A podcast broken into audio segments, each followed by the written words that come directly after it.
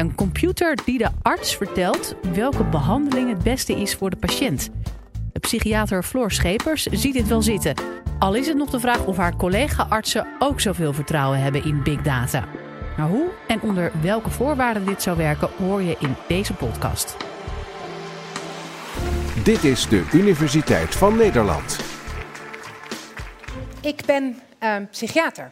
En stelt u zich eens voor, er komt een patiënt bij mij op mijn spreekuur en die zegt dat hij stemmen hoort. En dat hij zo achterdochtig is de laatste tijd. Het idee heeft dat er overal camera's hangen die hem in de gaten houden. Dan denk ik, dat zal wel een psychose zijn. Maar hoe ga ik deze patiënt nou een goed advies geven? Welke diagnose past hier nou het beste bij? Moet ik medicijnen voorschrijven? En gaan die medicijnen misschien bij deze patiënt wel bijwerkingen krijgen?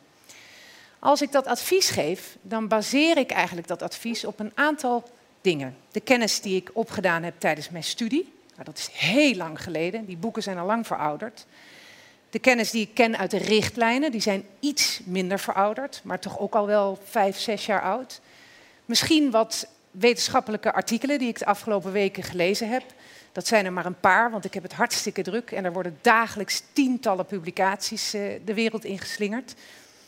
Een collega kan ik raadplegen, mijn ervaring van tien jaar psychiater zijn. Maar wat nou als ik alle collega's kan raadplegen van mijn afdeling? Misschien wel alle psychiaters van heel Nederland, alle psychiaters van de hele wereld. En ik kan met één druk op de knop alle wetenschappelijke artikelen over psychose in één keer gevisualiseerd zien. Zou dat mijn advies niet veel betrouwbaarder maken? Ik denk het wel. En ik denk dat big data daar een hele belangrijke rol in gaat spelen. Maar eerst iets over mijn achtergrond. Ik werk met patiënten die heel onlogisch, raar gedrag laten zien. Terwijl ik eigenlijk heel erg van logica en getallen hou. Maar vroeger dacht ik niet aan een studie wiskunde, want ik dacht, wat kan je daar nou mee? Dat was veel te abstract. Dus ik koos voor geneeskunde. Dan word je dokter, dat is heel concreet. Maar ja, die logica en die getallen vond ik toch nog steeds wel heel erg leuk. Dus ik ging eerst biomedisch onderzoek doen en daarna combineerde ik dat met mijn opleiding tot psychiater. Ik dacht in die tijd, als ik nou DNA snap en snap hoe de hersenen werken, dan kunnen we al die problemen in de psychiatrie zo oplossen. Maar dat was eigenlijk heel erg naïef, kwam ik achter. En ik raakte zelfs een beetje teleurgesteld in onderzoek doen. Mijn plezier verloor ik. Maar een paar jaar geleden begon ik te lezen artikelen en boeken over big data en complex modeling en lerende computers, algoritmes. En opeens werd ik weer een beetje enthousiast. Ik dacht, hé, hey, hier kunnen we wat mee. Nou ben ik sinds een paar jaar hoofd van de afdeling psychiatrie in het UMC Utrecht. En sinds een jaar hoogleraar innovatie in de psychiatrie. En wat ik probeer is de dynamische klinische data te analyseren en toe te passen in de praktijk. Om zo de zorg te verbeteren. We weten eigenlijk nog niet zo goed wat dat gaat opleveren. En we moeten uitkijken, want big data is ook wel een beetje een, een, een hype. En ik denk niet dat het de oplossing voor alles is. Maar dat de wereld de komende twintig jaar in de zorg gigantisch gaat veranderen, dat weet ik echt zeker. Technologie gaat heel veel taken en vaardigheden van artsen overnemen. Misschien hebben we in de toekomst wel veel minder artsen nodig daardoor. Oplossing voor alle vacatures die nu openstaan en die we niet opgevuld krijgen. Maar vooral die data, hele persoonlijke data die mensen verzamelen met wearables of hun mobiele telefoon, waardoor patiënten een hele andere rol opeens krijgen. Want ze komen met die data bij de dokter en gaan samen met die arts kijken hoe kunnen we daar betekenis aan geven. Nou, een oplossing voor alles in de gezondheidszorg is het dus niet. Maar het doet wel meer recht aan de complexiteit van het werkelijke leven, van de klinische praktijk. Nou, omdat we steeds dichter bij die complexiteit kunnen komen, denk ik dat we in de zorg drie grote transformaties gaan krijgen. De eerste grote transformatie is dat wij gaan veranderen van dichotoom denken naar dimensioneel denken. Dichotoom denken is eigenlijk heel zwart-wit. Je bent ziek of je bent gezond. Dimensioneel denken, dat gaat veel meer uit van een verdeling van kenmerken en eigenschappen over de populatie. Je zou het kunnen vergelijken met je bloeddruk. Het is niet zo dat je een bloeddruk hebt of niet hebt. Iedereen heeft een bloeddruk. En we spreken met elkaar af vanaf welke waarde spreken we nou van een problematische bloeddruk en moeten we gaan behandelen. In de psychiatrie werken we eigenlijk al heel lang met het DSM. Ik weet niet of jullie die kennen, maar dat is een soort klassificatiebijbel waarin alle stoornissen beschreven zijn met cut-off scores. En dat heeft in de psychiatrie het digotome denken enorm versterkt. Maar wetenschappelijk onderzoek laat zien dat die symptomen die in die DSM staan door de hele populatie voorkomen. In mindere mate weliswaar, maar bij iedereen wel eens. En ook dwars door al die stoornissen zijn, zijn die symptomen te vinden. Die houden zich helemaal niet aan dat klassificatiesysteem. Dus ook in de psychiatrie is het dimensioneel en niet digotoom. De tweede transformatie die we gaan krijgen is een verandering van causaliteit naar complexiteit en van statisch naar dynamisch. We hebben heel lang gedacht in de gezondheidszorg aan causale statische modellen. Oorzaak A geeft ziekte B. En als we oorzaak A kennen, dan kunnen we heel gericht gaan behandelen. Maar wat blijkt, het zit vaak veel complexer. A in combinatie met B in context C op moment D bij patiënt E geeft uitkomst F. En die complexe dynamische modellen die steeds in interactie zijn, die kunnen steeds een andere uitkomst geven. Dus het is veel moeilijker om gericht te behandelen. En dat is wat het nog extra moeilijk maakt, is dat dus in die ene context iets je kracht kan zijn en je kunt het een 10 scoren, maar in een hele andere context kan diezelfde eigenschap misschien wel je kwetsbaarheid zijn en dan geef je het een 1. Nou, doordat we steeds meer data van individuen hebben en de computers steeds krachtiger zijn, kunnen we dit soort complexe modellen steeds beter gaan toepassen in de praktijk en komen we dichter bij de werkelijkheid. De laatste transformatie die gaat plaatsvinden is een transformatie van objectiviteit naar subjectiviteit. Heel lang hebben artsen alles proberen te objectiveren met vragenlijsten, scans, labwaarden. Want dan konden ze groepen patiënten onderzoeken en dan konden ze daar evidence-based richtlijnen voor ontwikkelen. Maar we ontdekken steeds meer dat de subjectieve beleving van klachten natuurlijk net zo belangrijk is en een grote impact kan hebben. Als je stemmen hoort, dan kan het best zo zijn dat je er helemaal geen last van hebt, maar dat je liever een baan wil of een relatie. Een poes die in een spiegel kijkt, objectief kunnen we dat allemaal waarnemen, dat dat een poes is. Maar als hij zich nou een leeuw voelt, welke waarheid is dan eigenlijk relevant? Nou, ik denk wat, wat, wat nu de vraag is, als we dit soort complexe modellen zouden kunnen gaan toepassen, hoe gaan we dat dan doen in de psychiatrie? Nou, juist in de psychiatrie kan dit van toepassing zijn. Want in de psychiatrie zijn de problemen heel dimensioneel en complex en dynamisch en heel subjectief en ook adaptief aan de omgeving. Dus die big data kunnen daar van grote betekenis zijn. Ik neem een voorbeeld. Iemand is depressief, al twee maanden lang, steeds depressiever. Hij slaapt slecht, hij eet slecht, zijn relatie is verbroken, er komen geen vrienden over de vloer, want die werken allemaal. En hij is zijn baan verloren bij een reorganisatie. Het gaat steeds slechter. En op een gegeven moment zo slecht dat hij het leven niet meer ziet zitten en wordt opgenomen. Heeft deze persoon nou een defect gen, waardoor hij serotonine tekort in zijn hoofd heeft, wat je moet behandelen met medicijnen? Of zit het toch anders? Want waarom wordt hij nu depressief en niet eerder al een keertje? En waarom zo lang? En waarom wordt het steeds erger? Waarom kan hij de draad niet meer oppakken? Begon het met die baan die hij verloor, waardoor hij slechter ging slapen en energie verloor en daardoor in een neerwaartse spiraal terechtkwam? Of was het de stress van de relatie die zo problematisch verliep, waardoor het stresssysteem uitgeput raakte? En was dat het begin van alle ellende?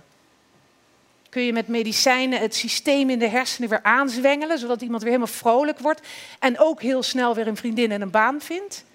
Of gaan medicijnen alleen maar nare bijwerkingen geven, waarmee je de negatieve spiraal eigenlijk alleen maar versterkt? Nou, jullie snappen al dat dit een complex probleem is, wat je niet met een simpel model moet willen oplossen. Dus daar is die complex modeling heel erg belangrijk voor. Um, als we denken aan factoren die met elkaar in interactie zijn, dus die complexe modellen, dan denk je aan big data applied statistics. Want die statistische modellen die kunnen die complexiteit proberen te ontrafelen. De logica als het ware zoeken in die chaos van data. En je zou dat emergentie kunnen noemen. Een voorbeeld van emergentie is water. Als je naar losse watermoleculen kijkt, dan ontdek je nooit dat water vloeibaar en nat is. Dat ontdek je pas als je de interactie tussen de watermoleculen kunt analyseren. En dat is hetzelfde met big data in dit soort uh, complexe datamodellen. Je zoekt als het ware naar de logica in de data, de emergentie in de data. Wat gaat dat ons brengen in de toekomst? Hoe het nu gaat is als volgt. De patiënt komt bij ons binnen, we nemen een intake af, wat laboratoriumwaarden, we kijken naar de verwijsbrief, raadplegen een collega. Misschien vragen we de patiënt een tijdje een dagboek bij te houden en op te schrijven hoe hij zich voelt, wat de meeste patiënten vreselijk vinden om te doen. Dus dat gaat ook altijd heel slecht. En dan stellen we een diagnose en dan starten we de richtlijn, dan komen er check-ups, één keer in de twee weken en op een gegeven moment is het klaar. En het resultaat van die behandeling zit in mijn hoofd en deel ik met niemand. En dat is dan klaar voor de volgende patiënt. In de toekomst zou het zo kunnen gaan. Diezelfde patiënt komt, nog steeds een intake, nog steeds labwaarde, nog steeds die brief. Misschien is een heel groot deel van die dataverzameling thuis al gedaan. Maar dan kan ik opeens van de afgelopen tien jaar alle dossiers, alle intakes en alle verwijsbrieven analyseren. En kan ik kijken of deze patiënt een bepaald profiel heeft waarmee hij al een risico loopt of juist een kans heeft op een succesvolle behandeling. En als ik dan um, alle wetenschappelijke artikelen van de afgelopen tien jaar daar ook nog bij kan betrekken, die deze combinatie van symptomen beschrijft, dan geeft mij dat nog meer uh, informatie over wat er met deze patiënt aan de hand is. En als ik dan een NS1-studie kan doen met deze patiënt, big data over deze ene patiënt met wearables, waarmee die thuis kan meten zonder dat hij er last van heeft, hoe goed hij slaapt, hoeveel hij beweegt, waar hij is en met wie en hoe hij daar met zijn stressparameters op reageert. Huidgeleiding, hartslagvariabiliteit, kunnen we allemaal meten. Dan kan ik samen met die patiënt gaan kijken wat voor hem of haar relevant is en wat de best passende behandeling is. Zijn we al zover? Nee, nog lang niet.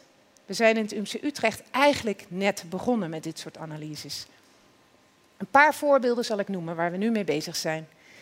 We onderzoeken, een promovendus onderzoekt, of die op basis van de eerste tien uur rapportage in het dossier, dus door verpleegkundigen en psychiaters iedere dag weer netjes opgeschreven, of die op basis van die teksten kan voorspellen of een patiënt de eerste 30 dagen van zijn opname een agressief zal worden. En dat kan die. Beter dan de vragenlijsten die we daar nu voor gebruiken voorspellende waarde is heel erg hoog. En dat is niet alleen op het aantal woorden, maar ook op het type woorden wat gebruikt wordt door verpleegkundigen en artsen. Ze voelen dus als het ware al wel dat er een risico is, maar ze kunnen het nog niet concreet maken. We moeten dit nog repliceren en valideren in andere GGZ-instellingen, maar dat geeft hele waardevolle informatie. Ander voorbeeld is dat we nu al profielen kunnen vinden van patiënten waar bijvoorbeeld gender een rol in speelt, maar ook leeftijd en andere medicijnen die iemand gebruikt, of een antidepressivum gaat werken. Dit is een tabel die de computer voor ons gemaakt heeft, waarbij de computer, zijn allemaal soorten antidepressiva, in bijna de helft van de gevallen een ander antidepressivum adviseert dan de arts voorschrijft. Ook dat moeten we nog repliceren. Maar het is wel iets waar je over in discussie kunt gaan met elkaar. Nog iets anders is de stromen van brieven. Als een patiënt met ontslag gaat, dan schrijf je een ontslagbrief. En we hebben voor alle vier de zorglijnen in het ziekenhuis geanalyseerd waar dat proces goed en niet goed loopt. Eerst gaat de brief naar de artsassistent, die schrijft hem, dan wordt hij gesuperviseerd door de psychiater, dan gaat hij weer terug naar de artsassistent, dan gaat hij naar het secretariaat en dan gaat hij de deur uit. En die brieven die moeten binnen een week de deur uit zijn, maar dat lukt heel vaak niet. En je kunt dus per zorglijn kijken Waar stagneert dat proces en waar moet ik dus op gaan sturen? En nog een, nog een ander project waar we mee bezig zijn met big data is de verhalenbank. We vragen patiënten en mantelzorgers om hun verhaal te doneren aan de verhalenbank. En dan gaan we met de computer, met machine learning, die verhalen analyseren. En kijken we welke thema's komen daar naar voren, waar we misschien nooit naar vragen, maar die wel belangrijk zijn voor iemand. Hoe verandert de grammatica als iemand psychotisch wordt? Hoe verandert de toon van iemand als hij suicidaal wordt. Zo zijn we langzaam bezig om een klein beetje causaliteit los te laten en te bewegen naar complexiteit. Als ik nou zou moeten concluderen waar het uiteindelijk naartoe gaat, dan denk ik dat de toekomst blended psychiatrie zal zijn. Deze datakennis uit Big Data Statistics in combinatie met de professionele kennis van de psychiater en de ervaringskennis, de subjectieve ervaringskennis van de patiënt, samen gaat betere zorg geven. Ik denk niet dat de, robot, of de dokter gaat verdwijnen. Robots kunnen heel veel overnemen, maar de dokter blijft nodig als gelijkwaardige gesprekspartner voor de patiënt om de zin en de onzin uit data te kunnen onderscheiden van elkaar. En er zijn ook nog een heleboel issues die spelen die we niet opgelost hebben. Hoe gaan we om met privacy? Hoe gaan we om met de weerstand van artsen en verpleegkundigen die algoritmes niet meteen snappen en dus niet meteen willen opvolgen wat die computer zegt? Wat heel terecht is overigens. Die computer moet je eigenlijk zien als een decision support system. Hij gaat een soort top 3 of top 5 samenstellen van adviezen en zegt wat de kans is dat deze patiënt op een behandeling gaat reageren of niet, of bijwerkingen gaat krijgen. En uiteindelijk beslissen dan de arts en de patiënt samen. Wat ik denk dat uh, de logica, waar ik natuurlijk in het begin over begin, waar ik zo ontzettend van hou, dat de logica een heel eind kan komen met dit soort complexe modellen. Maar dat toch deze logica niet alles gaat vangen. Er is in de psychiatrie, maar ook in de hele gezondheidszorg, zoveel wat niet meetbaar is. Toeval, empathie, intuïtie, domme pech. Ik denk dat er geen algoritme had kunnen voorspellen dat Trump president van Amerika werd. Daar zitten gewoon sommige dingen in het menselijk gedrag die lastig te meten en te voorspellen zijn. Dus als antwoord op de vraag hoe een slimme computer de arts kan helpen bij zijn beslissingen, zou ik eigenlijk zeggen, een computer overziet beter de complexiteit waar de arts en de patiënt zich in bevinden en kunnen daar logica en emergentie uithalen. En dat kunnen de arts en de patiënt gebruiken bij hun beslissingen. Maar een computer kan het nooit alleen. Dank voor jullie aandacht.